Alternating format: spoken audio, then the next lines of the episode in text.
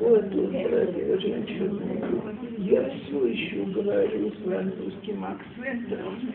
И сегодня я осталась без микрофона, так я очень прошу. Я буду говорить чуть тише обычного. Так. То. Шавуатов всем. Значит, как вы видели, вся эта серия называется «Дети наше отражение», как бы не оказаться перед кривыми зеркалами. Так вот, тот урок, который я хочу дать сегодня, в моих глазах больше всего именно об этом и говорит. Потому что то, что я сегодня хочу говорить, это, так сказать, принцип, а все следующие уроки мы будем говорить о том, как он осуществляется на практике.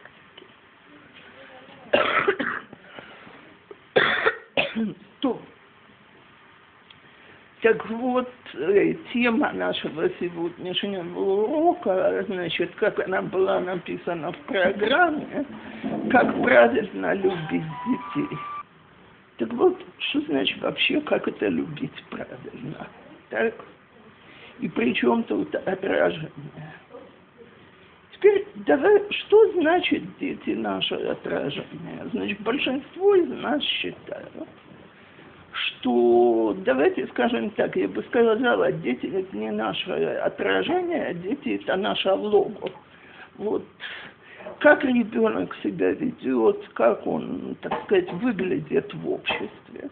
Такими глазами смотрит на нас. То есть, если у нас чудо-ребенок, когда я иду на родительское собрание, и мне все мамы и папы аплодируют, так, какой у меня замечательный ребенок, и Маламед говорит только комплименты, или учительница, классная руководительница говорит только комплименты.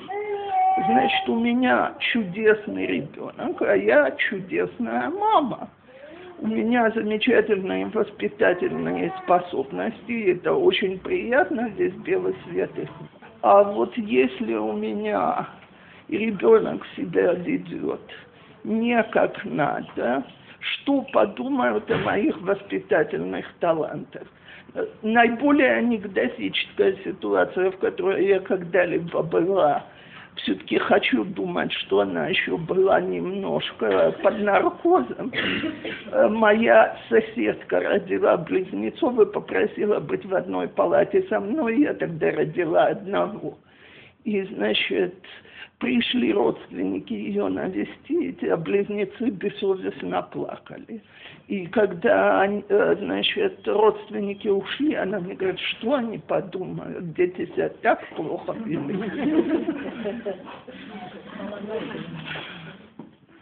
Вот. Так я еще раз повторяю, я надеюсь, что на нее все еще влиял наркоз. Но, честно говоря, мы вот так живем всю нашу жизнь, то есть что о нас подумают, если наш ребенок, он не отвечает требованиям. И начинается это где-то с детского садика, то есть вот э, приходим на какую-нибудь Масибат Сиюм или Масибат Ханука, и ребенок отказывается участвовать в Масибе, столько чужих лиц вокруг, зарывается в маме и сидит спиной ко всем. А мама сидит, краснеет, а ей еще и все вокруг говорят, не страшно, он привыкнет, он стеснительный. А мама все больше стесняется и шепчет ему на ушко, ну давай, ну ты же дома так красиво все делал, давай, давай, давай. И это продолжается до самой свадьбы. Так, что про меня скажут и подумают, если мой сын учится недостаточно хорошо, моя дочка одевается недостаточно скромно, э, есть к ним замечания, что скажут о нас как о родителях. Так вот, слушайте, дети нигде не нанимались быть нашими представителями. Так? Ни один ребенок не родился на белый свет для того, чтобы быть родительской гордостью или, не дай бог, родительским позором. Так? И когда мы себе эту фразу окончательно и бесповоротно вбиваем в голову, еще раз повторяю то, что я говорю всегда. Что скажем про Авраама, у которого есть такой Ишмаэл? Что скажем про Ицхака, у которого есть такой Исав? Что скажем про Якова, дети которого так ссорились и так себя вели? Да еще и приходит Танах и все это рассказывает, и нам говорит, вот они ваши предки. Так? Куда уж дальше. Так?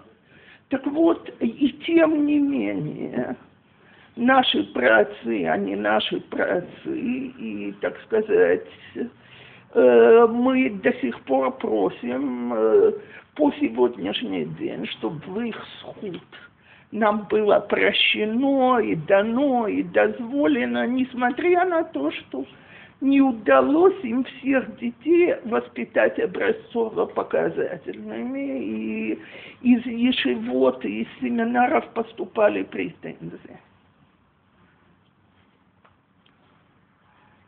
То, так вот, это, так сказать, самая общая формулировка.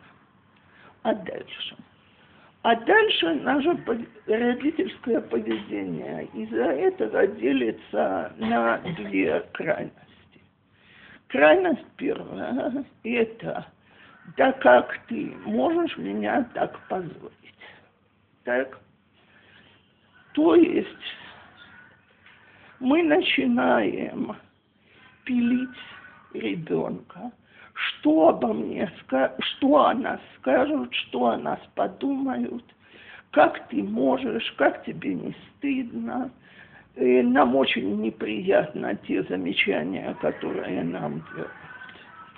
Теперь я это говорила на прошлом уроке, я это повторяла, и я буду это повторять до определенного возраста и определенной степени испорченности отношений между нами и детьми, дети не делают на зло. Они делают, потому что им так хочется. Так? И нам от этого неприятно, очень может быть.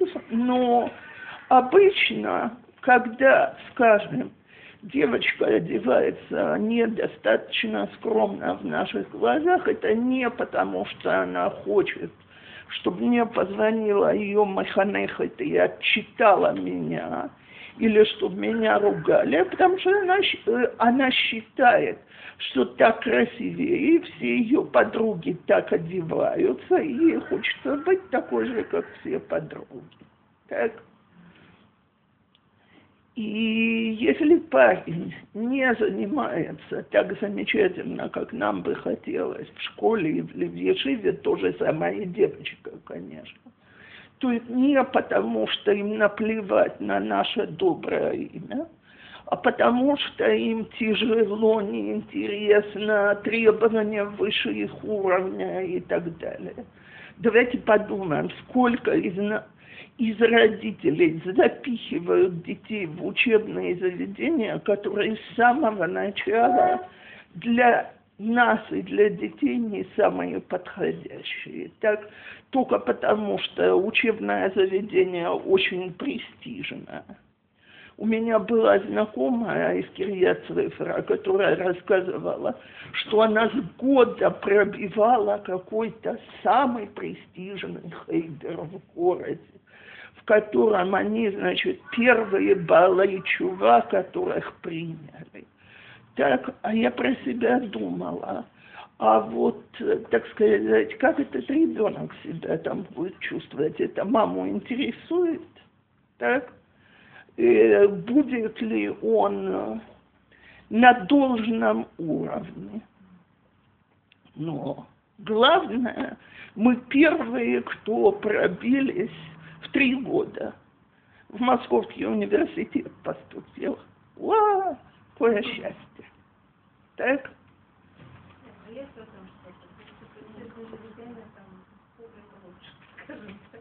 начинается. Нет, ученики этого престижного заведения, они лучше, чем лучшие, чем где-то в другом, да? Есть в этом что-то. Это не, не на пустом месте, потому что вот мне хочется, чтобы они там учились. Все это очень хорошо, если мой ребенок может выдерживать давление этого престижного учебного заведения. Давление? Учебное давление, общественное давление. Так, потому что почему оно престижное? Совсем не, я извиняюсь, все престижные учебные заведения построены на одном, а мы в чем-нибудь еще переплевываем все соседние учебные заведения.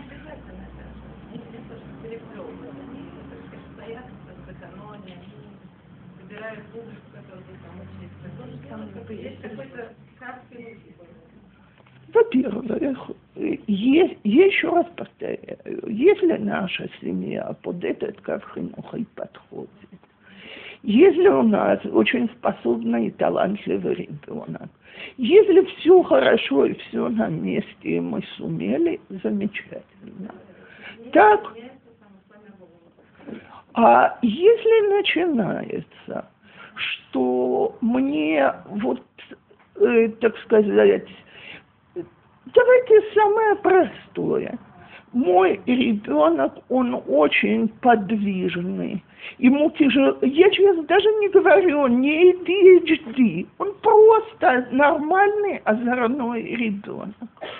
И та железная дисциплина, которую ожидают, он на нее не способен, он будет вертеться, он будет крутиться, на него будут постоянно злиться. Он не вот то, что называют в харидимных учреждениях хороший мальчик или хорошая девочка. Хороший в таких заведениях равно очень послушный.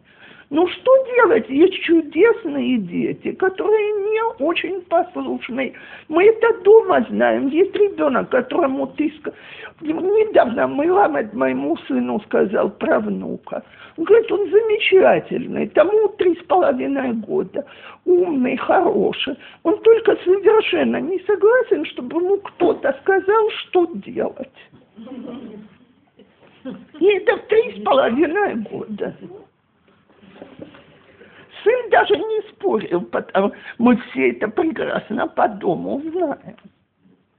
Так вот такой ребенок в таком супер-дупер учебном заведении с самого начала на, нарывается на замечания, слышит, что он недисциплинированный, слышит, что он плохой.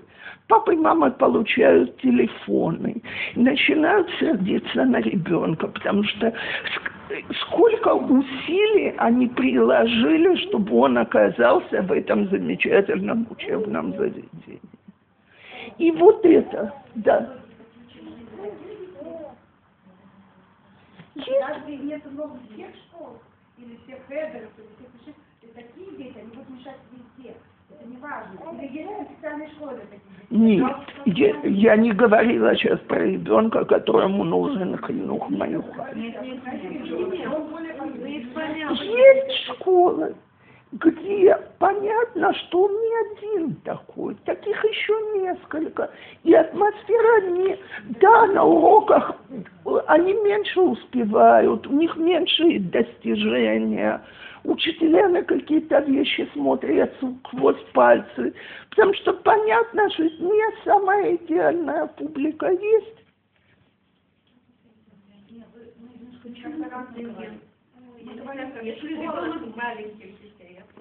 Если ребенок маленький, если ребенок, он абсолютно нормальный.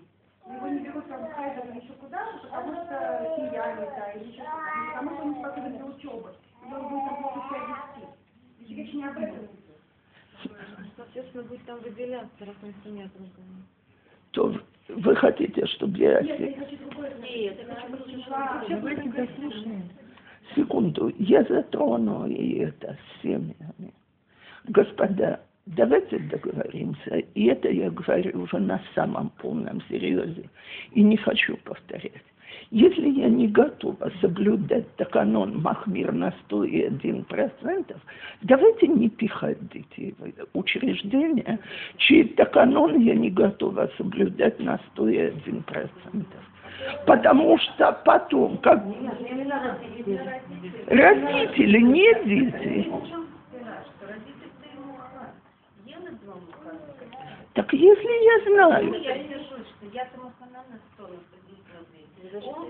тогда значит это замечательное учебное заведение не для моего ребенка. Точка. Потому что когда начинается война с Таканоном, а есть две системы войны. Есть родительская, есть детская война. Ни тот, ни тот не подходит. И даже там, где контингент похуже, но к детям относятся более терпимо, потому что с самого начала понятно, что они не ангелы, так, и не будут столпами харидимного общества. Дети выходят более религиозные, чем дети, которые сидят в супер замечательном хейдере, в супер замечательной школе, и они все время ты такой секой. согласны соблюдать, но в 4 года дети, например, они подвижные, что более дети более религиозных семей в 4 года менее подвижные. А вы думаете, им не звонят? И вы думаете, в харидимных семьях нет этой войны, и чува? Она сегодня везде, потому что религиозные учебные заведения создали такой эталон ребенка, который в природе не существует.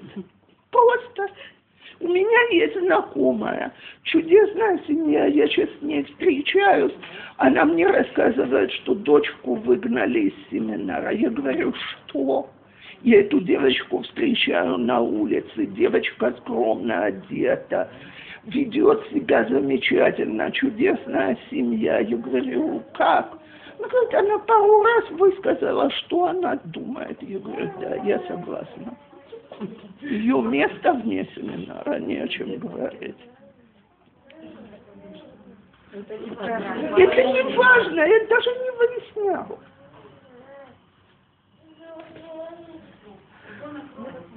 Что, ребенок робот? Должна быть настолько политически умная девочка, чтобы уже в таком возрасте знать, что здесь вообще нельзя разговаривать.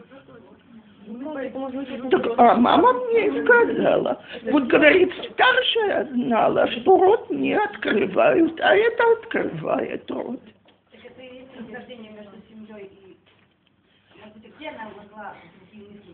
Если семья идет тоже параллельно с экономикой, Нет, нет, нет,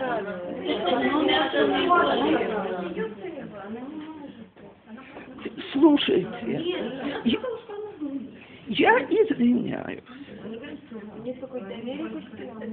же она Я извиняюсь, 17-18 подростки проверяют правильность идей. Подростки задают вопросы, которые могут слышаться очень провокативными.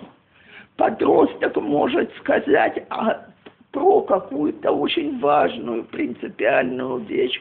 Ло нирели. Как? В хорошем семинаре из хорошей семьи в Лон Нирелах Шалом Израиль. Так, и я сталкиваюсь с этим очень-очень много по работе. Так вот, смотрите, я еще раз повторяю, я сама бы очень-очень хотела, чтобы мои дети в свое время всегда вели себя так, как хочет их учебное заведение. Но что делать? Это невозможно, не может подросток себя так вести. Я в жизни не забуду, как выгнали в очередной раз одного из моих братцев из Ешивы на какой-то срок. А мне звонит старший и говорит, этот паразит меня доведет. Почему он возвращается домой после того, как его выгоняют? Я ему говорю, подожди, а, а что он должен делать? Он мне говорит, ну что, когда меня выгоняли, я пару дней спал в синагоге. Ну, через три дня вернулся. Почему надо расстраивать пожилых родителей? Я говорю, а тебя выгоняли? Он мне говорит, какая-то ешива не выгоняет. Как может быть по-другому? Так? Я, а причем, я вам хочу сказать, если я видела когда-нибудь образцово показательного мальчика, это мой брат, который сразу за мной, такой супер-дупер. Тут не встал и нагло ответил, не встал на молитву. И в глазах Машгеха нагло ответил на это. Так, Ой, огромное спасибо. Сейчас проверим. Нет, пока нет. Работает, слышно? Нет, нет. А ну, сейчас слышно? Ой, огромнейшее спасибо. Пикуах То, так вот, давайте поймем, это невозможно нормальный, здоровый подросток. И даже в предподростковом возрасте ребенок нарывается. И если учебное заведение такое, что в нем никто не готов принять и понять, что дети нарываются, точно так, как они нарываются в доме, точно так, как они нарываются в школе, тогда мы тогда бедный ребенок должен воевать на всех фронтах. То есть в школе на него наорали, он приходит домой, он получает вторую порцию. Как ты можешь нас так позорить? Мы с таким трудом добились, чтобы ты учился здесь. Самое замечательное учебное заведение. А ты, ты не оправдываешь доверие. Вы хотели что-то спросить? Да, вот вы сказали, что сказали, что подростки нарываются, да, все время? Вот у меня такой интересный вопрос. Я вижу сейчас у меня подросток в доме. Э, они вообще понимают, что будет завтра? Они, нет, нет, нет, нет. Вот на данный момент они вот делают, вот, что хотят. Вот. Не да? Не задумываются. Мне было интересно. У меня тоже подросток. Вот я спрашиваю, ты не понимаешь, что Нет. Что, Нет, она именно строить это, то есть он что дальше, а как ты думаешь, что потом? Он не хочет Он-. Да, да, да, или самим потом, я не знаю, я подаю идею, говорю, смотри, это может повлиять на это. А вот это, они вообще не... не- Сам в тот момент, что ребенок что-то хочет, он не умеет останавливаться. Я сейчас по дороге рассказывала брахе, которая меня везла, что-то мы заговорили о тремпах. Дорогие, я вам, надеюсь, скажу с нормальной, скромной женщиной. Мне уже был девятнадцатый год. И получилось, я училась в очень хорошем мизрахийском учебном заведении, но папа мой сказал, что про Шнат не может быть и речи, так как мы уже к тому времени были в стране три года, уже немножко поняли, что и как. Широколуми, так? И, значит, я иду учиться в Михлаву. А любимая моя подруга, без которой я, с которой я три года в общежитии провела, без которой я жить не могла, и спать не могла, и есть не могла. И задним числом я понимаю, что главное в Шинатшируте это было не расставаться с ней, а вместе пойти туда же. Так, ну это я сегодня понимаю. Так, и она пошла делать широкий умит вообще в пневмия, в каком-то, э, в таком, скажем так, в очень отдаленной деревеньке. Там когда-то в моих глазах была абсолютно правильная идея. Эти общежития мизрахийские были во всяких таких деревеньках, а не в городах, чтобы меньше гуляли идея была правильная и 40 лет назад, сегодня уже вообще не будем говорить, но, короче, значит, я решила, что я больше не могу и еду ее навестить.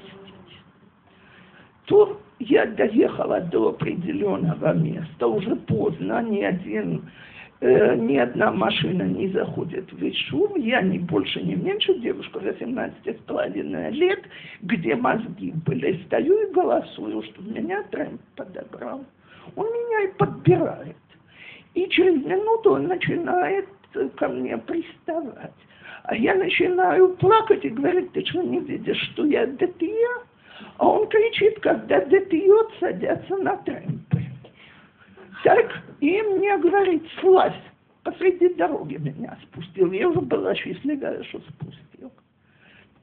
Так, значит, и как раз едет трактор, это в деревне, и, значит, на нем два мужика, они мне наоборот говорят, залазь, я уже дрожу, как осиновый лист, но с другой стороны полная темнота, я вот так посреди ничего, пустое пространство, так, и, значит, я залезла. Они меня только что тогда, так много русских не было, так что матом они не ругались, но кроме этого, значит, они мне сказали на хорошем иврите все, что они думают об идиотках, которые без капли мозгов садятся на трэмпы. Они ругаются, у них так спокойно и хорошо на душе. Они меня довели до ворот. Моя подруга меня увидела, она упала в обморок. Она мне говорит, слушай, я тебе обещаю, еще одна такая выходка, я расскажу твоим родителям. Если ты самоубийца, я не готова за это отвечать. Вот это и помогло, это я поняла. Все остальное, 18 с половиной лет, я помню, сколько мы слышали про убитых трампистов, про изнасилование ничего не работало. Вот сейчас я хочу видеть свою подругу. Вот я сижу перед вами, вроде я, так сказать, выгляжу человеком адекватным, я надеюсь. Какая адекватность? Мне сейчас приперла повидаться с любимой подругой. Все остальное в сторону. И я думаю, что вот так оно причем я еще раз говорю, я в общем была хорошая, дисциплинированная девочка. Но только вот эта нужда повидаться, телефонов-то не было, э, скайпа не было, так поговорить по душам, она была выше всего на свете. Мозги были в сторонке. Ну, вот, вот для этого... говорят, 18 лет, вот будет тебе 18, да, уже как Как будто потом ошибок никто не сделает. У всех по-разному когда-нибудь. Я, Тёлка, ого, тёлка получается. 18 уже пришли, да, я помню. Да-да. А вопрос такой, вот э, сказали, что если ребенок что-то делает, типа плохую оценку получил, мы его за это ругаем. Окей, это нормально.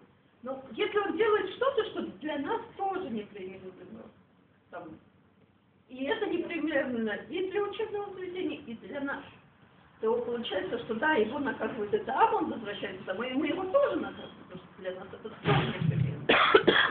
Какой-то... Вы что? Не-не-не. Это я не предлагала. Я... э, Как, как мы должны и поддержать его, ну и наказать, что что Так вот, наказать. И может, уже, если он уже наказан, я не знаю, ли нужно второе наказание. Во-первых, давайте поймем одну простую вещь. Человек, который, так сказать, нас самих давайте поймем. Мы на то, вот на секунду залезем в, в- в ботинки нашего ребенка. Так? Когда мы сами натворили что-то такое, что мы себя пилим, мы себя ругаем, мы знаем, что мы виноваты. Так, вот теперь давайте вообразим, что я прихожу домой, я знаю, что я что-то сделала неправильно, я знаю, что на работе или в обществе у меня были неприятности, и я мужу говорю, я была такая дура, я нарвалась на неприятности. А муж говорит, да, конечно, ты была дура, и так себя вести нельзя. Что будет с мужем? Вопрос риторический, отвечать не надо. Ну как? Мы сделали что-то неприемлемое. Так вот, давайте поймем, когда человек знает, что он виноват, и знает, что у него неприятности, в этот момент это не подходящий момент его воспитывать. Это наши мудрецы уже сказали э, две тысячи лет тому назад. Алтираце Адам Башата Касу. Да, я понимаю, что у тебя сегодня был тяжелый день. Так, иди, отдохни немножко и попей э, что-нибудь вкусненькое, поешь что-нибудь вкусненькое, поговорим потом. Первое, давайте просто посочувствуем. Теперь прошло несколько часов, он успокоился, мы успокоился. Теперь давайте разговаривать о том, что произошло. Ничего не поделаешь, об этом надо разговаривать. Если его уже наказали, значит, одного наказания хватит, так? Если его не наказали, то теперь я могу сказать, слушай, я тебя понимаю, я тебя сочувствую, все это очень, но, но немыслимо, значит, у этого поведения есть результат. Но теперь, по крайней мере, мы оба остыли остыли немножко. А иначе мы же становимся на ту же ступеньку, так, и посыпаем соль на раны. Так вот, вторая крайность в этой области – это потому, что мы не способны перетерпеть то, что обвиняют нашего ребенка в чем-то, не из-за того, что нашего ребенка обвиняют. Это значит, что я неудачная. Это все учебные заведения плохие, все преподаватели плохие. Заранее понятно, что виноваты все, а не мой ребенок. Ко мне когда-то пришла женщина с такой фразой, я это не забуду. Вот скажите, чего от меня хочет Всевышний, если у меня такие обстоятельства? Значит, муж ее не понимает, в учебном заведении к ее детям, во всех учебных заведениях, в которые ее дети учатся, к ним придираются. Я говорю, а почему вы не попросили там или не объяснили, что это придирка? А потому что мне пришлось подписать, что я не вмешиваюсь в учебный процесс. Тут я уже, знаете, я тут 40 лет со всякими родителями встречалась, но что школа потребовала подпись, что ты не вмешиваешься в учебный процесс – Такого я еще ни разу не слышала. Короче, в конце концов я маме сказала, смотрите, говорю, если бы мне сказали, что вас муж не понимает, я знаю очень многих людей, которых это так. Если бы вы мне сказали, что к вашему ребенку придрались в одном учебном заведении, я знаю, что это так. Ну, в двух трех. Но когда никто вообще вас не понимает и не поддерживает, и все против вас, может есть какая-то вина и в вашем поведении. Мама вскочила, хлопнула об стол, сказала, вы тоже ничего не понимаете, швырнула мне деньги, ушла из моего дома и прекратила со мной все контакты. Что делать? Я тоже в разряде врагов. Так, так вот, мне ее было ужасно жалко, честно говоря. Потому что это очень-очень тяжело жить в мире, в котором все враги. Но когда мы вот таким образом защищаем детей, я когда-то одной женщине сказала, значит, она мне позвонила, о ужас, ей говорят, что девочка должна идти в Гансфати. Я Гансфати. У нее речь недостаточно развита. И, и у которых есть проблемы с развитием речи. И я маме объясняю, что когда дома говорят только по-русски, я не имею ничего против, но есть дети, у которых иврит не развился, В таком садике уделяют больше внимания, речь развивается, ничего не помогает. В конце концов до меня дошло. Я говорю, слушайте, если вашу девочку послали в Гансфаты, это не значит, что о вас думают, что вы плохая мама. Он мне говорит, скажите это еще раз. Так, я, я сказала еще раз пять. Как только я поняла, что я наконец-то попала в яблочко, так, так я еще пять раз это примерно повторила. Так вот, очень часто, если нашли в моем ребенке какой-то недостаток, значит, все враги. Такого быть не может. Так, как может быть, что у таких замечательных родителей, как мы, может быть ребенок с каким-то недостатком? Значит, будем бороться, закрывать на это глаза, нет, и все, и так далее. Так вот, это две крайности одной шкалы. То есть, с одной стороны, когда нам нужно, чтобы наш ребенок соответствовал требованиям. А он не хочет соответствовать требованиям, он хочет быть сам собой. Теперь, включая, извиняюсь, мамы и мои требования от ребенка, так? И понятно, что есть вещи, которые меня возмущают до невозможности. У нас э, когда-то э, не помню, ему было 14 или 15.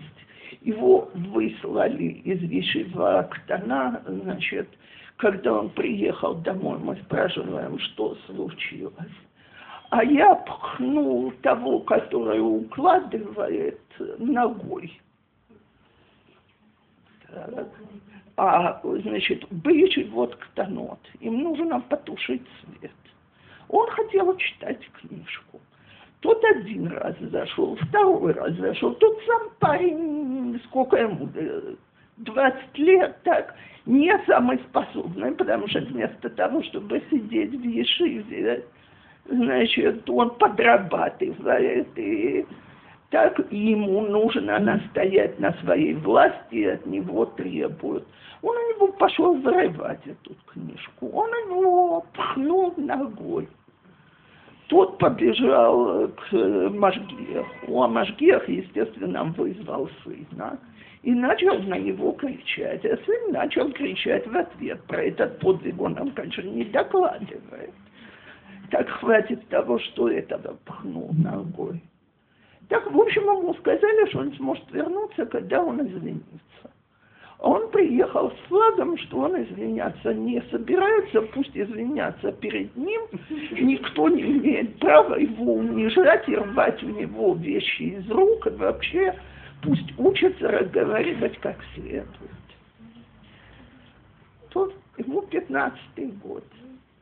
Мужа я пожали плечами и сказали, окей, сиди тут, пока не извинишься он просидел дома две с половиной недели.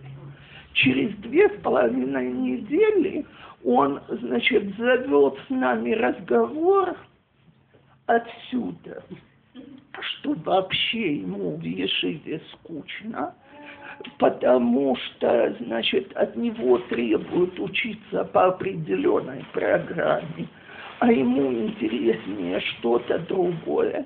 И вот если бы его не заставляли стоять вот в такой программе и делать все эти митханым вовремя, и не пилили бы его за все это, он бы не срывался. И да, конечно, он сорвался. Тот дурак такой, и Машгиях тоже дурак, значит, защищалась. В общем, слушайте, уже сдвиг заговорил две с половиной недели, никаких разговоров. Так, встает, идет молиться в синагогу, сидит там, занимается, если кто-то его видит, бежит домой, дома занимается, валяется, но, значит, мы молчим, как рыбы. Так, когда он все эти претензии высказал, значит, я говорю, ну и чего бы ты хотел? Ну вот если бы папа поехал и все это объяснил, и сказал, и, и, и, то он бы милостливо согласился вернуться в Вишни.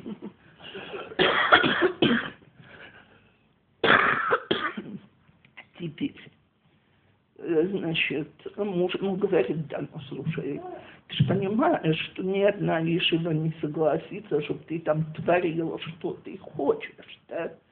Еще не было такая Ешива, в Ешивах есть какой-то порядок. Да не, ну не надо было нарываться, и я в следующий раз буду выключать свет, если он такой дурак и притирается. Так, вот, и, значит, Машгиху тоже надо было смолчать, конечно, и так, ну, в общем, идея одна, которая кричит, извините, вы вместо меня, я не готова извиняться. Муж собрал себя и поехал извиняться вместо него. Машгех, который уже был очень рад прекратить эту историю, потому что, в принципе, он был совсем неплохим учеником, ему говорит, он, э, смотри, говорит, я же не могу допустить, чтобы нарушали порядки до такой степени. Он говорит, ничего, до него дошло. Он ему говорит, ну я верю, что до него дошло, он не дурак, две недели хватит, ладно, пусть приезжает.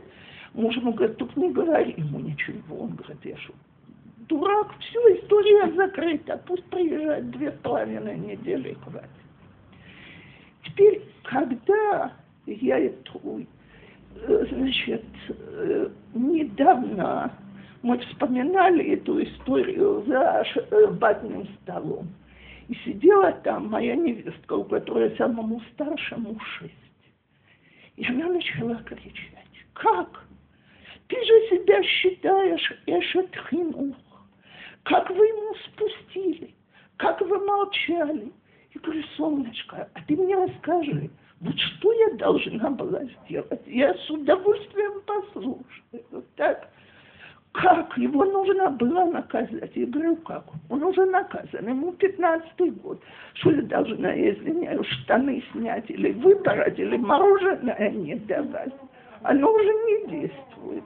Сказать, иди куда хочешь, если не просишь прощения, ого, куда уйдешь. Так он же был безнаказанный. Я говорю, почему?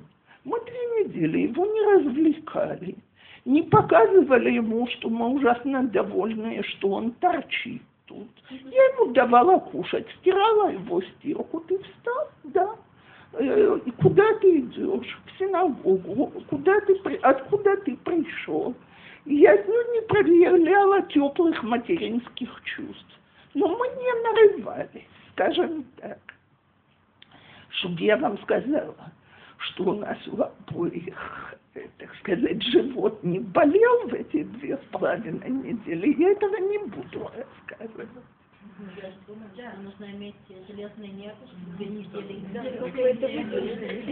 Есть от, от понимания полной беспомощности. Да, вот другим, не буду сейчас говорить, на других лекциях, сказали, что вы не можете изменяться вместо Елада, потому что в будущем вы всегда будете вместо него погашать его конфликт. Да, так говорят. Так говорят, что Он он, должен был быть ГБ, он должен, я, я не говорю ваш тест, но я как бы беру шаблон. Вы- Он должен Лид ГБ извиниться, иначе всю жизнь вы будете кланяться и его ошибки. Слушайте, во-первых, ничего на свете не бывает всю жизнь и с каждым ребенком. У меня была э, моя дочка в 13 лет, она говорит, что она по сегодняшний день понятия не имеет, за что ее Маханехат выгнала. Так? Но она ее выгнала из класса и сказала, что ты не вернешься, пока ты не извинишься. Она пришла домой, а как раз открыли в, то, в те месяцы, открыли империю Тахасад напротив нас. И, значит, она говорит, все, я в школу не возвращаюсь, я в жизни перед ней не извинюсь. Она, кстати, и в 30 лет говорит, что я понятия не имею, что я должна была извиняться.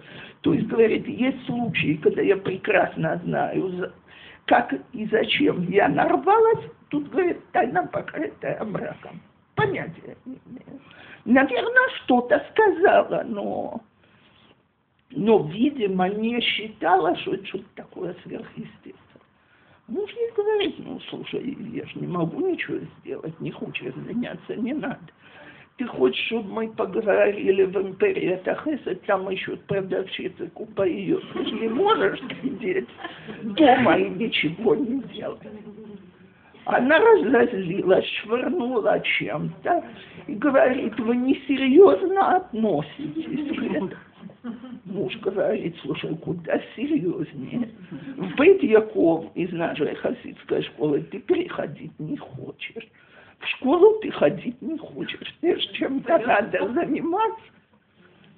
Так это через два дня сказала, что пойдет и извинится.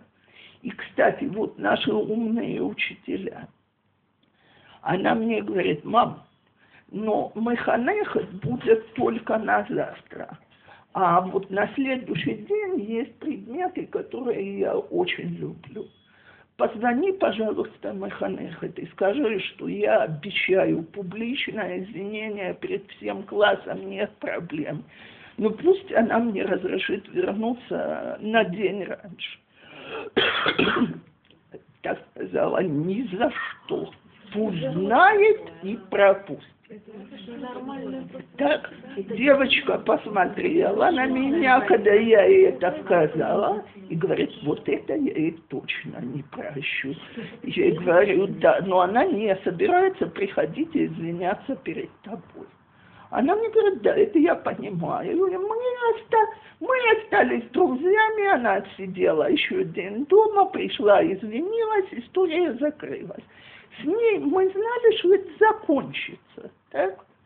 А с этим я знала, что он еще два с половиной месяца просидит дома, а сам не пойдет извиняться. Так вот, если, понимаете, э, есть воспитательные принципы. Это дерево, на котором мы ханхим, родители сидят. А есть наши дети, которые гуляют по травке. Так ничего не поделаешь, иногда надо слезть с этого дерева, потому что с этим ребенком это не сработает воспитательный принцип. Так? Если мама, она очень эмоциональная. Например, ребенок приходит, и там говорит, я выгляжу а она понимает, что она готова его сейчас прям убить. Но она ему говорит, иди в свою комнату, и когда мама придет себя, тогда мы с тобой поговорим. Абсолютно. Абсолютно. Абсолютно. А потом, а потом,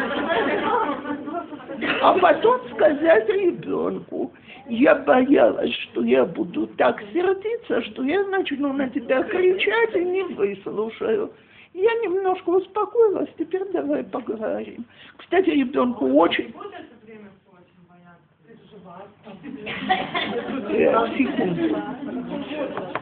Секунду. Если ребенок знает, что я потом зайду с плеткой и побоями, то он, наверное, будет бояться. А если ребенок знает, что я действительно остываю, слушайте, есть вещи, которые меня... Я мама, такой же живой человек, как мои дети. Я имею право сказать, но не орать это, как сумасшедшая, а сказать твое поведение меня так разозлило, что я сейчас с тобой спокойно разговаривать не могу. Уйди, я успокоюсь, ты успокоишься, поговорим потом. А вот если мама с ребенком это говорила, еще очень злая, приходит папа. Мама говорит, знаешь, я очень злая, вот такой, что ты можешь так вести, чтобы как бы не сильно проявлять к ребенку добрые, любвеобильные чувства. Потому что это раздражает маму и что больше. Папа он тоже такой говорит, ну ты подожди, мы тут сейчас с мамой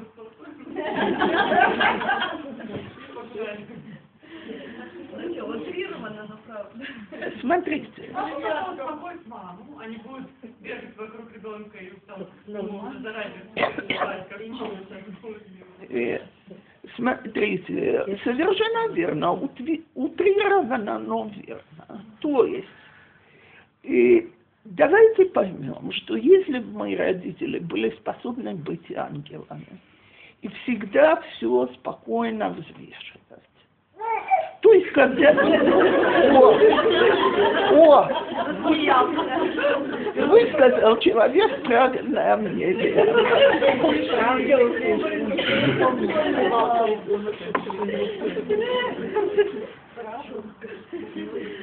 Так вот,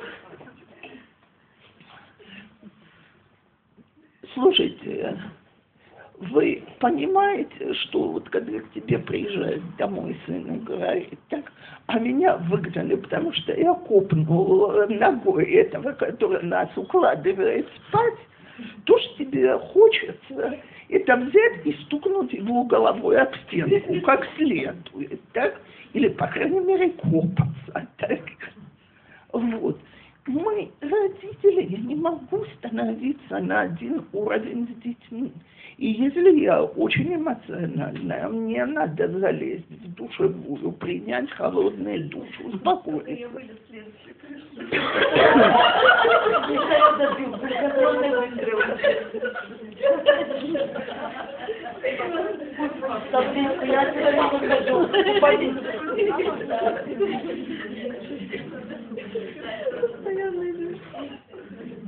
Смотрите, я помню, что в семинаре после одного звонка учительницы, другого, третьего, на четвертый раз я заорала, я больше не могу звонить твоим учительницам, мне это надоело. Так, заорала как сумасшедшая. Она обиделась, надулась, а я ушла отдыхать. Потом вышла, говорю, слушай, ну, ты же знаешь, на какие кнопки ты нажимаешь, так? Она мне говорит, очень трудно не нажимать на эти кнопки из-за каждой глупости. Так? Я говорю, да, я знаю, ты права, из-за каждой глупости, но ты знаешь, что вот это так. Так не связывайся из-за каждой глупости. Так, ну, а я извиняюсь, что я заорала. На мою кнопку ты уже тоже нажала. Так вот, я, я не сказала, что ты себя ведешь хорошо. Я не сказала, что я с этим согласна. Более того, я сказала, что я это терпеть не могу. Но ты мне важнее, чем вот этот вот звонок. И вот это я недавно разговаривала с отцом девочки, где девочка гастролирует по полной программе, то есть она крутится так нескромно, что невозможно, в очень такой шхуне. И он ей все время говорит, ты меня позоришь перед всеми соседями. Говорит, ей до лампочки. Я говорю, потому что она свои 15 слышит, соседи мне важнее, чем ты. Он говорит, так что я не имею права сказать? Я говорю, почему? Скажи. Мне очень больно тебя так видеть. Я не могу понять, как моя дочь могла до такого докатиться. И мне неприятно, что и люди об этом разговаривают. Но чтобы она услышала какую-то любовь в голосе, чтобы она поняла, что она важнее соседей. Он мне говорит, а если я иногда чувствую, что у меня этой любви уже не осталось, я говорю, вот она это тоже чувствует. А поэтому она провоцирует все больше и больше. Потому что в тот момент, что дети чувствуют, что они любимые, а знали, так, они начинают гастроли. То есть, чем, чем, так сказать, рассказывала мне когда-то женщина, это было потрясающе, что у нее была девочка очень-очень-очень проблематичная. И вот после каждого такого номера в 10 лет она заваливалась на пол, била ногами о пол и орала. Я знаю, что я плохая, я хочу, чтобы ты меня любила, плохой тоже. Так вот, я маме сказала, я говорю, слушай, По-моему, тебе, так сказать, не нужно к психологам ходить, она уже все сказала. Так вот, очень часто, смотрите, я всегда говорю, есть и проблема в детях, которые уверены, что их любят только потому, что они хорошие. То есть вот такой ребенок, он в истерическом страхе, а вдруг я перестану быть хорошим.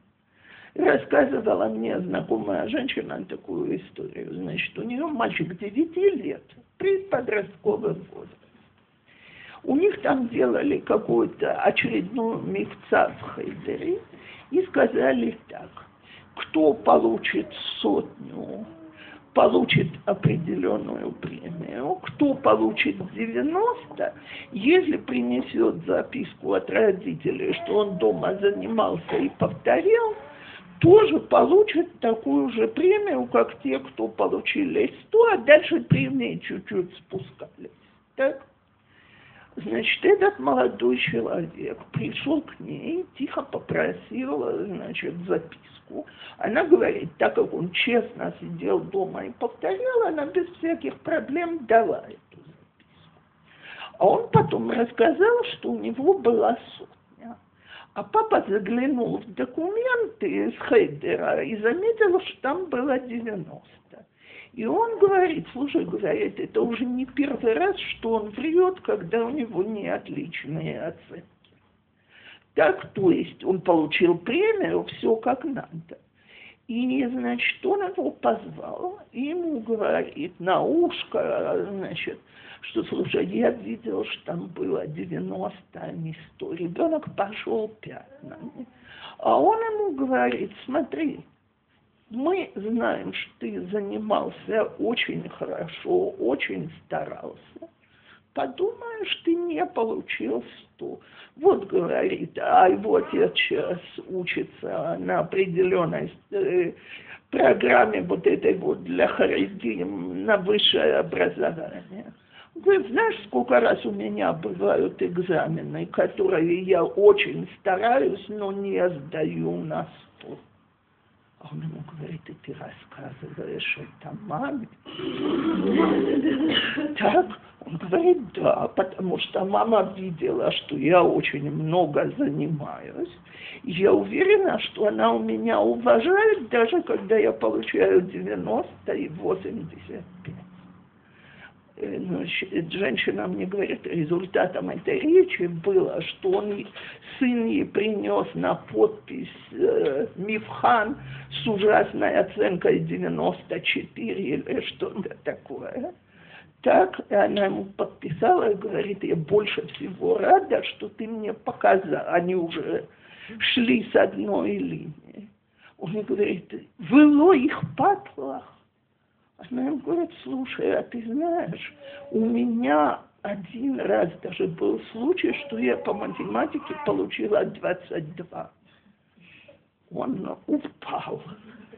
Так, значит, и говорит, ничего, мои родители меня любили с 22 тоже. Так вот, она мне звонила, как, так сказать, как бороться с перфекционизмом. Я говорю, по-моему, вы уже сделали больше, чем можно, и это нужно поддерживать дальше. Так, э, все время, так, что тебя любят и уважают не только, когда ты приносишь стол. Но это же насколько дети себя вот так программируют, что если это не сто, как, как будут ли меня любить, ценить и уважать? Не-не-не, я знаю. Слушайте, это висит в воздухе, как сказал его отец. Говорит, моя мама так много раз говорила, что оценки это абсолютно не важно, что я прекрасно понял, что это очень важно. Ну, что делать с детьми, которые перфекционисты, ну, они чувствуют, что их любят, и неважно, какая у них оценка. Но если он принес ниже, я не знаю, чем 94-99, и кричит, я всему миру докажу, что следующее это будет только 100, и И начинается сходить с ума от этого. Спокойно Что сказать, а зачем? А что от этого станет лучше? Солнышко будет больше светить. Так, ты вырастешь на два сантиметра. Что будет? Ты для нас и так самый замечательный. Не надо. И еще раз, и еще. Слушайте, это очень тяжело. Перфекционисты – это люди, которым ужасно тяжело по жизни. Так? И еще раз, и еще раз, и еще раз повторяем. И что? И что? Так? А должна ли мама быть на стороне ребенка, когда она предупреждала заниматься, и ребенок не занимался столько времени, сколько нужно было, получился ответ? А сколько это столько времени, сколько нужно? Хотя бы, когда мне через неделю, хотя бы час каждый день. О, вот я... э, спас- Кто это сказал? Спасибо, замечательно. Слышали две вещи? Так, секунду. Мальчики, дорогие, одну секунду. Не-не, я совершенно серьезно спрашиваю. Кто себя помнит учениками и студентами? Так? Были дома, где действительно честно сидели, готовились по часу в день, по два часа в день.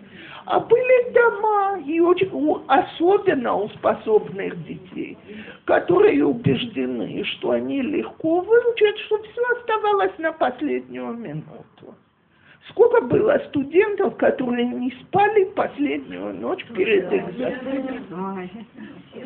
И это был абсолютно нормальный метод. Способному ребенку, кроме того, когда я своим девчонкам в школе, ученицам говорила, девочки, ну поделите материал. Ученицы мне убежденно отвечали, я его три дня подряд помнить не буду. Вот то, что я выучу перед контрольной, я помню, а за три дня я забуду. Так, и спорить об этом невозможно, потому что это их ощущение. Так вот, ребенок, который сидел и учился, э, может, мне кажется, что недостаточно. Я могу сказать, что мне кажется, что если бы ты больше занималась, э, ты могла бы добиться лучшего результата. Но хорошо и это, так, между ребенком, который книгу не открывал. Я один единственный раз в жизни помню, что я наорала за оценку, да еще как. Она пришла, у нее было 72 бедыним, и тут я взорвалась и сказала, Галаха на 72 – это оценка, с которой я не готова примириться, Галаха – это не предмет, который требует гаонот, это нужно было сидеть и выучить. И то, что ты не выучила, их падли, потому что потом не будешь знать, как выполняют эту галаху. Причем я сказала не таким милым и симпатичным тоном. Она в первый момент жутко обиделась, но мы недавно говорили, она говорит, я помню этот раз. Так? Но когда это было по другому предмету, не доучила, it's your problem, not mine. А ситуация наоборот, когда родитель э, вообще как бы не обращает внимания, учит, ребенок не учит. Это нормально или это...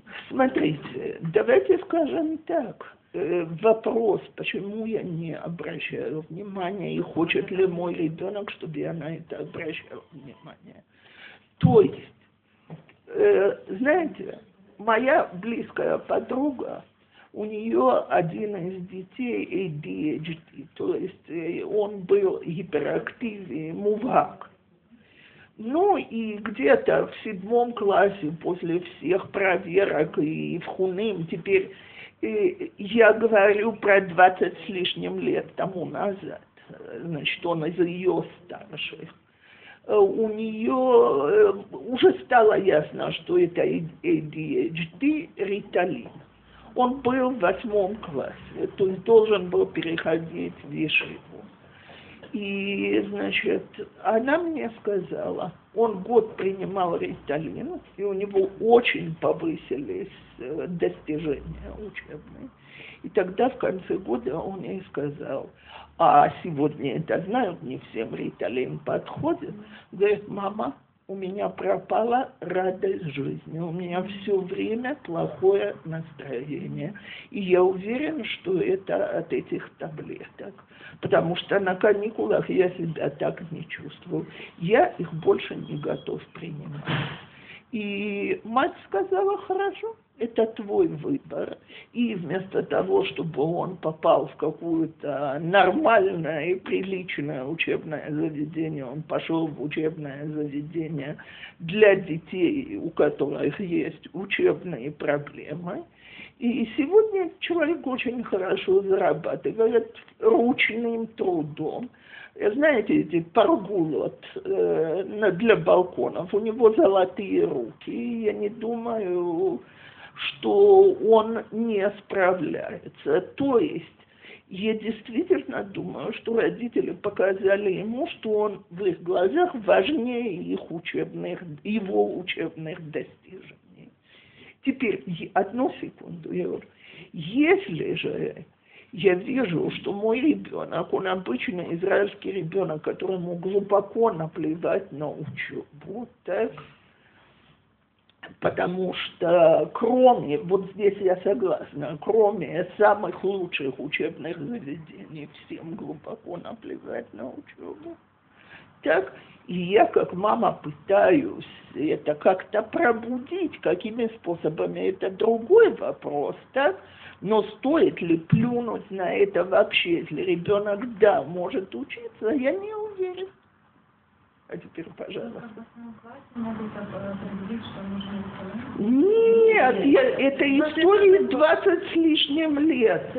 Сегодня это все в первом классе вам уже скажут. Вам, вам скажут гораздо раньше, чем нужно отдавать Виталину, что он нужен. Надо слишком много попы, да. Дочкой, которая все-таки да?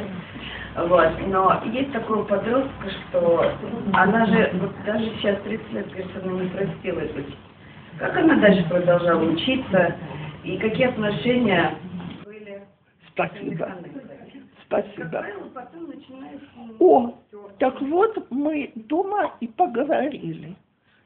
Так она была обижена до полусмерти. И мне говорит, мама, ну, ну ну, говорит, ну это так несправедливо, и я уже готова просить прощения, и то, и все. А я ей стала говорить, знаешь что, так, давай попробуем секунду подумать про твою механехет, не про тебя. Так? Как ты думаешь, почему она себя так вела? Она, значит, в первый момент Киира шарит. Ну, записать дорогому. Я говорю, так, есть все-таки дочки 13 или 14, я говорю, сто процентов. Всегда и со всеми ло, лота. Я говорю, так, еще варианты, почему она себя так вела. В общем, в конце концов до нее дошло, что она боится что, за свой авторитет в классе. Учительница боится за свой авторитет в классе.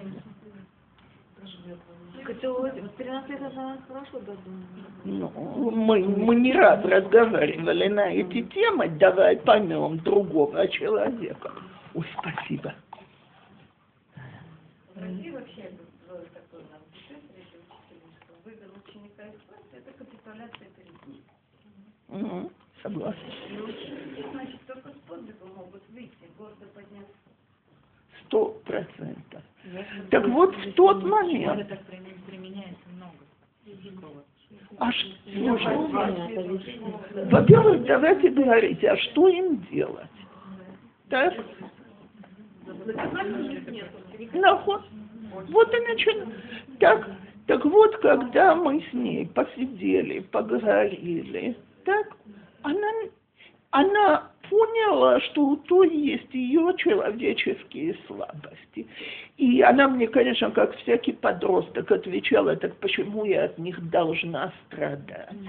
И говорю, голубушка, ну ты понимаешь, что она тоже от ваших слабостей страдает. То есть тебе хочется поболтать, а она чувствует, что она не может давать такой урок, у нее нет уверенности в себе в классе. Да, наверное. Я говорю, ну вы что же не ведете себя все, как э, вы не такие белые пушистые. Ну вот э, ты не права, она не права, все не правы. Попробуй, так сказать, э, чуть-чуть успокоиться. А потом у нее было в семинаре преподавательница, что действительно был кошмар и ужас. Так, э, не, э, и тут я девочку не обвиняю, потому что э, она вообще не понимала другого метода, кроме как орать. Так, теперь это был человек с ужасно тяжелой жизнью. И я действительно считаю, что было бы прекрасно, если бы она не работала с детьми, так, но у нее уже большой стаж, не молодая женщина, что она уйдет, пенсия близится и так далее. И я когда-то дочке сказала, я говорю, смотри, но она вообще не понимает, что можно по-хорошему.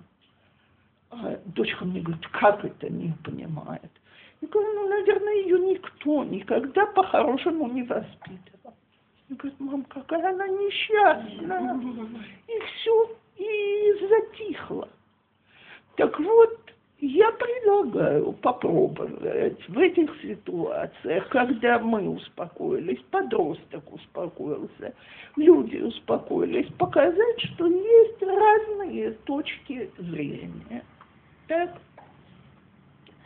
Я, и ничего не поделаешь, как мы сыну сказали, слушай, если все, когда выключают свет, будут бодаться или копаться, то, так сказать, можно закрыть ешиву. Так? Вот когда наши дети э, попадают в какие-то хорошие учреждения, да, там семинары или там хейдеры, лично я чувствую, что я как-то так боюсь позвонить, там, да, если я чувствую какие-то там моменты. Эм, вообще вот в семинаре, да, эта девочка в таком возрасте 15, да, и у нее там какие-то происходят моменты с механехи, я могу же позвонить, да, то есть, ну, как бы, я даже предложила, что нет, не надо, я пока разберусь. Ну, хорошо, подождем, потому что как-то так она приходит ко мне, а я на стороне учителей.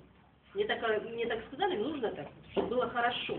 Они там воспитывают, а ты как бы тоже на стороне учителей. Там, конечно, я выслушаю, не то, что там совсем. Я выслушаю всю ситуацию, всю историю. Но я говорю, подожди, а что ты сделала там? А, что? а вот опять ты меня обвиняешь, вот опять я, а вот она хорошая. Нет, нет, нет, у нас просто так же не бывает. Что-то же произошло, давай разберемся. Вот, и Смотри. Моменты такие, звонить, вот выяснять, как-то вот, как разговаривать, если вот есть такие моменты, кричить. Как же не позвонить и сказать, извините, вы же уважаемый учитель, да? Что же вы кричите? Женщины, дорогие. Она высказала свое мнение. Давайте научимся одной вещи. Человек, который все время кричит, вот человек, который испытывает жуткую неуверенность в себе. Я, я помню, я когда-то разговаривала с одной учительницей в нашей школе, она мне говорит, в тот момент, что на моем уроке занимаются чем-то посторонним, я всегда чувствую, что я не преподаю достаточно интересно. Так, я не могу допустить, чтобы занимались посторонним. Я на нее посмотрела и сказала допустить, что предмет неинтересен, что этого специфического ученика это не увлекает, что у него сейчас гораздо больше интереса, ему интересна переписка с подружкой. Я там стою и рассказываю о истории еврейского народа, а у нее уже затрепещущая проблема, в каком магазине привезли новые модные сапожки. Ну, Вы сравниваете историю еврейского народа и сапожки, понимаете? Так, так вот, я всегда говорила только одну вещь. Я, у, у меня слабые голосовые связки, я не могу, чтобы вы разговаривали. Хотите переписываться, переписывайтесь на листочке. Причем один раз, значит, э, они, э, кто-то пишет, я подошла, так, они начинают это прятать. Я говорю, кому это надо передать? Отдала сама листик.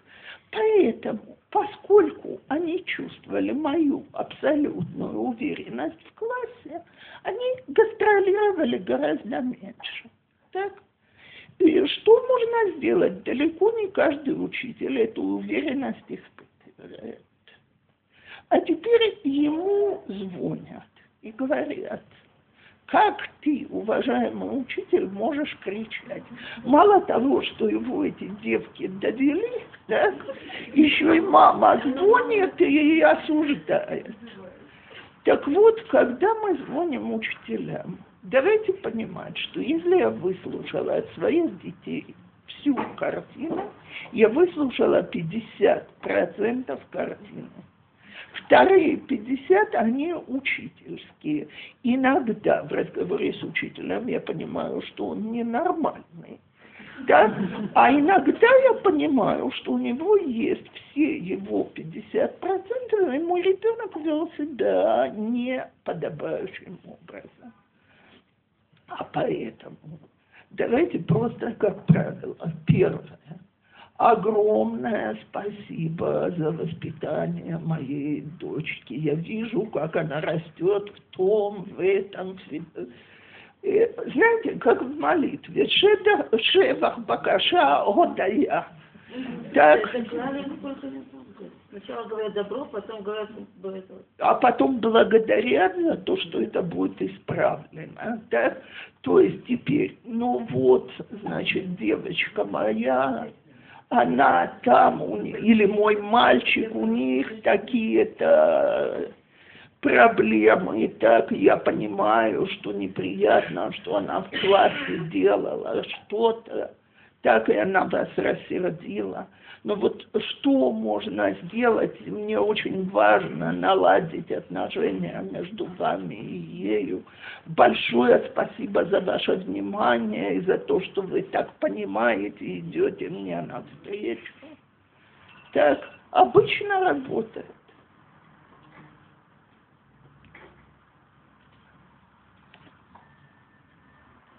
Но самое главное, я еще раз повторяю, не чтобы ребенок чувствовал, что мы его всегда оправдываем, а что когда мы его не оправдываем, он все равно наш любимый ребенок.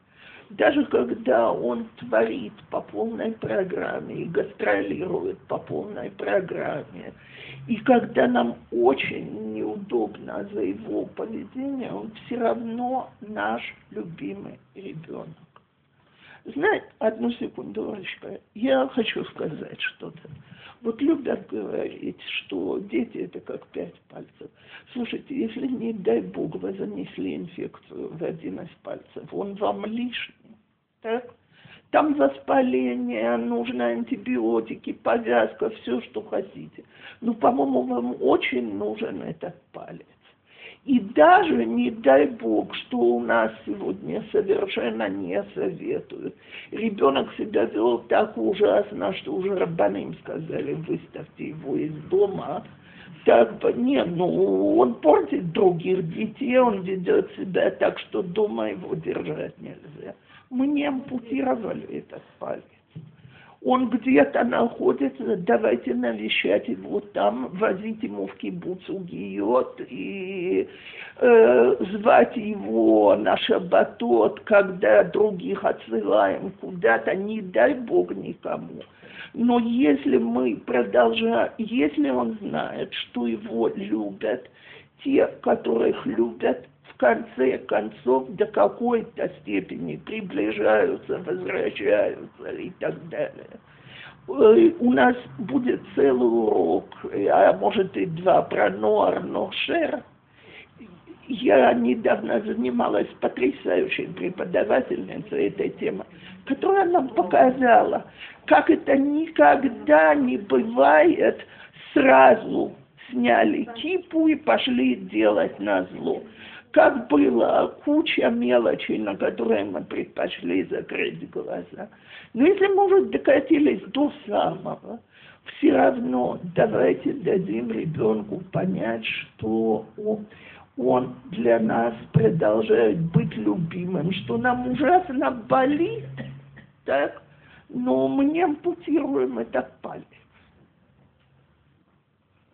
Вот э, какими методами это, говорить ему об этом, э, э, э, обнимать, плавать, в общем, какими методами, кроме всего прочего, это достигается? Ребенок почувствовал, потому что вам многие дети иногда бывают спрашивают, ты меня любишь, а ты меня любишь и так далее. Ора, спасибо большое за этот вопрос. Мама, я хочу сказать одну вещь, которую я постоянно родителям напоминаю. Мы глубоко убеждены, что дети должны понимать, что мы их любим. То есть, слушайте, по ночам не спим, вот такой молодой человек спать не дает, так? Встаем кормить, стираем, готовим, гуляем, покупаем игрушки, делаем домашние задания, выводим на прогулки, делаем все, что надо. Можно это делать не любя, дорогие мои, я вам скажу что-то ужасно грустное. Дети жуткие эгоисты, и они убеждены, что им подарили вот такого вот робота, так? Вон он стоит, так, потому что сидя этот ребенок вопит, который должен стоять и держать его, так? А иначе робот не выполняет свои задачи. И это совсем не говорит, что мама его любит. И это будет до очень высокого возраста. Ты это делаешь, потому что ты это должна.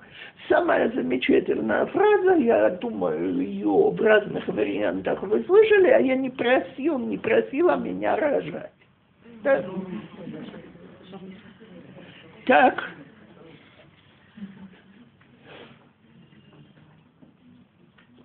В религиозных семьях она с этой формулировкой не говорится, но идея одна. Так, значит, э, вы сами это сделали, значит, я, я... Так вот, детям нужно слышать о нашей любви словами, словами, объятиями, поцелуями. И после того, как мы поссорились и отругали, подойти потом и сказать, знаешь, как мне болит душа, что у нас была такая ссора. Так, потому что я тебя ужасно люблю. Мне жалко, что мы так ссоримся. Он вам ответит нагло, я не сомневаюсь. Так не ссорься со мной, никто не просил тебя наказывать. Обычно на этом этапе у мамы начинается второй заход. А нужно вот здесь вот себя остановить а, и быть взрослой мамой. Мы сказали, что это воспитание родителей. Сказать себе, окей, он сказал, я свое сказала, он услышал. Все. Так. И я еще больше скажу. Когда, давайте опять, я повторяю про нас самих, когда нам важнее всего услышать, что мы любимые и хорошие, когда у нас очередная неудача. Потому что когда у нас удача, мы сами себе можем сказать, какие мы молодцы, мы удачные, мы хорошие. А когда у нас неудача, нам ужасно важно это услышать. Так вот, нашим детям это не менее важно. Мы еще будем об этом. Следующий наш урок с Божьей помощью, когда он будет. Это как создать с ребенком доверительные отношения. Об этом будем говорить тоже. Но дети должны слышать, потому что есть дети, которые считают, что когда они подрастают, что да, их любили, а есть дети, которые считают, что по, по отношению к ним выполняли обязанности в той же самой семье.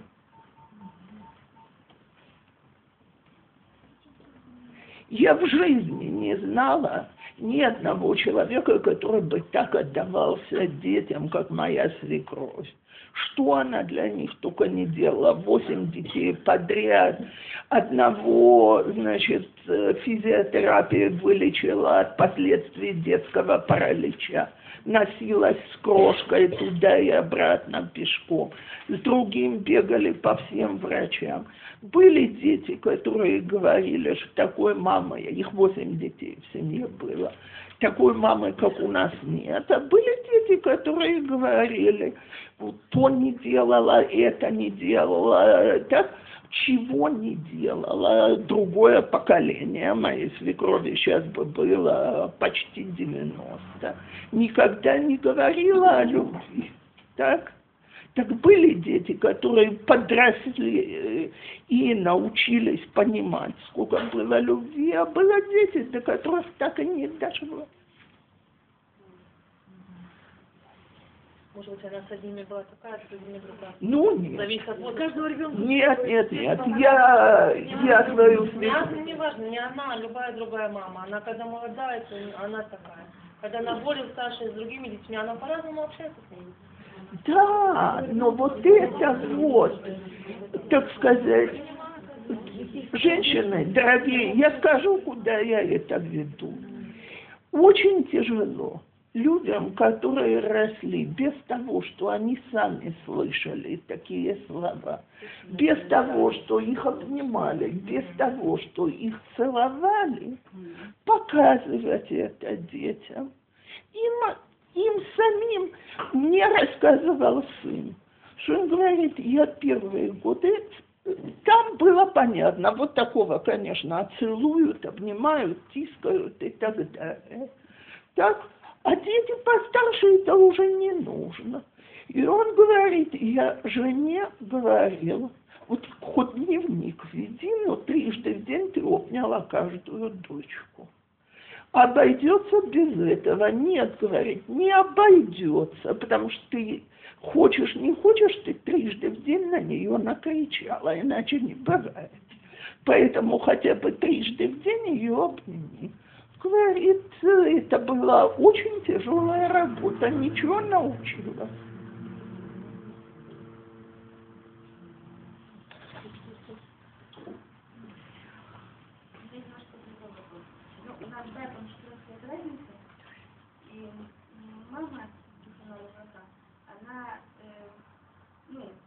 Она успела вырастить одного ребенка и как бы потом растила другого ребенка. А я очень боюсь, что когда скажу одному, я тебя очень люблю, а другой ты в этот момент не услышал, начнется между ними просто. Ну, вот.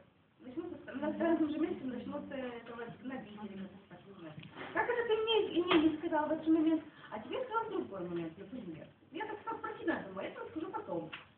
Так вот, во-первых, давайте перестанем бояться. Это самое первое. У меня теперь есть внук, с которым у нас есть тайна. Я его люблю больше всех. Так? Ему семь лет. Каждый раз, когда он приезжает, он спрашивает, или уже можно разгласить эту тайну. А я каждый раз отвечаю, нет, только между нами. Тайна остается между нами. Так, а, значит, я не вижу, что трое остальных очень обеспокоены тем, что я их не люблю. Но этому молодому человеку было ужасно важно это выслушать. Так? А если другие подходят о меня, я говорю, а как я тебя могу не любить, когда ты такой, секой замечательный? Так?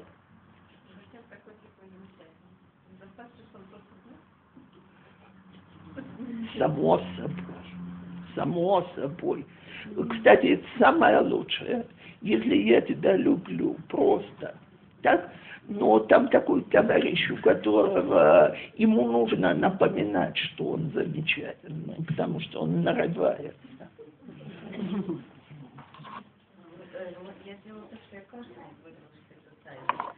конкретно получал каждый из кальма. И тут в конце недели они подтвердили, что я каждый Слушайте. Вы знаете что? Я сегодня вспомнила своего директора школы Рабба Ранзехара Враха, который нам, у него был один принцип. Каждому классу он говорил, у меня еще никогда не было такого хорошего класса, как вы. Поэтому вы такие замечательные. Я жду от вас, чтобы вы повлияли на жизнь школы. Я жду от вас того, я жду от вас всего. И только с годами мы, дурочки, поняли, что это говорилось всем в каждом классе. И так вот, потому что тогда он, это, он нам говорил, вы не, раз, вы не говорите другим, я не хочу, чтобы они себя чувствовали меньше вас, но таких, такого класса, как ваш, еще никогда в этой школе не было. Ну что, действительно держали тайну, не хотели друг другу хвастаться? Не, не, ну зачем? Мы были переполнены этой тайной. Так, кроме того, я, когда ему было около 60, он заболел и за год ушел. И все-таки праздновали его 60-летие. Это было, конечно, страшное зрелище, потому что его, у него было в ноге, он ходить уже не мог, его с двух сторон затащили на трибуну, и уже был, он прощался с нами, но мы съехались со всей страны, его выпускники. И я помню, как он сказал вещь, которую я потом для себя, вот как воспитательница на всю жизнь старалась запомнить. Он сказал, я хотел всегда, чтобы вам не только в будущем было хорошо, и хотел, чтобы каждой из девочки из вас было хорошо здесь, на месте, сегодня.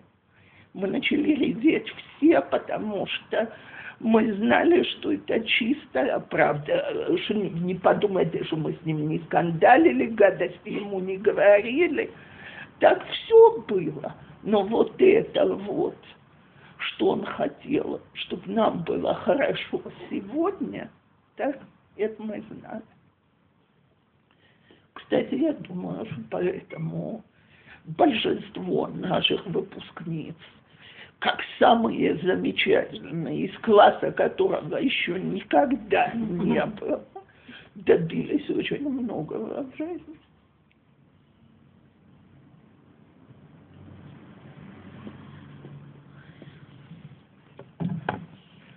Так вот, давайте постараемся, не чтобы наши дети...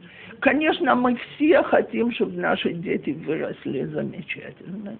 Но давайте постараемся любить их here and now.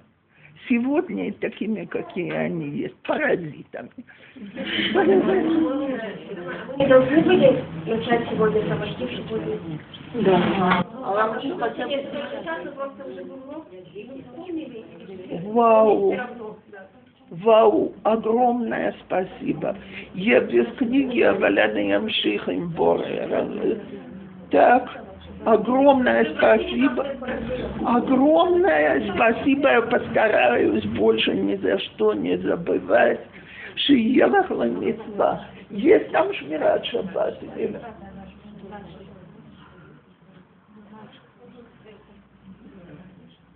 А все это вот э.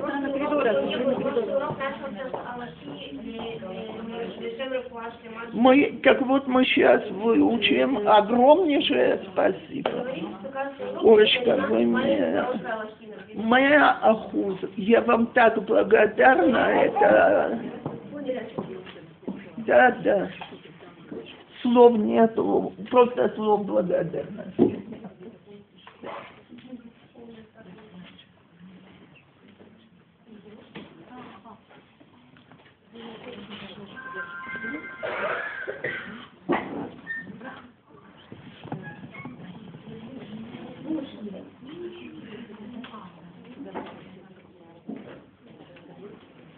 То, женщины, я очень я тогда по памяти продолжу то, о чем мы говорили. Значит, мы это говорим ларефуаш, мы учим это ларефуаш Маша Элазар Шимон Бен Сара. Значит, мы в прошлый раз говорили, что Бишвил Брера Царих Шлошат Наим, что мы вынимаем охал митох псолот. Теперь охел – это не еда, а псола – это, не об, объедки, это может быть и это. Охел – это то, что нам нужно на этот момент, а псола – то, что нам не нужно. То есть, если, скажем, э, мне нужно вынуть э, из большой корзины яблок испорченное яблоко, я вижу, что на нем гниль. В шаббат это нельзя сделать, потому что это яблоко, оно псолит. Я могу вынуть весь охел, хорошие не испорченные яблоки, и оставить испорченное в корзине, что, чтобы это было по-другому, чем мы делаем в будний день. Так? Теперь второе мы э, не можем пользоваться каким-то инструментом, а только рукой. Теперь есть инструменты, которые считаются рукой. Например, если я хочу почистить яблоко от кожуры, так, то я же не могу рукой скорябать. Нож будет считаться рукой, так, а вот колфан, допустим, так что это уже инструмент специально для очистки, это уже... Беседер, но я не могу через сито просеять что-то и так далее. Так, то есть инструменты, которые направлены на брера, ими пользоваться нельзя. И то, что я делаю, это для того, чтобы сейчас же этим воспользоваться, а не на будущее. То есть мне нужны очищенные яблоки для этой трапезы, замечательно, их можно почистить. На завтра я их чистить не могу. Это... А вилка это рука? Если это еда, то э, Вилка это рука. Вилка это рука, если я ею хочу что-то выложить. Так я же не запущу свою лапу, чтобы все остальные потом ели. То и я надеюсь, что я больше не забуду. И огромнейшее вам спасибо. Слов нету.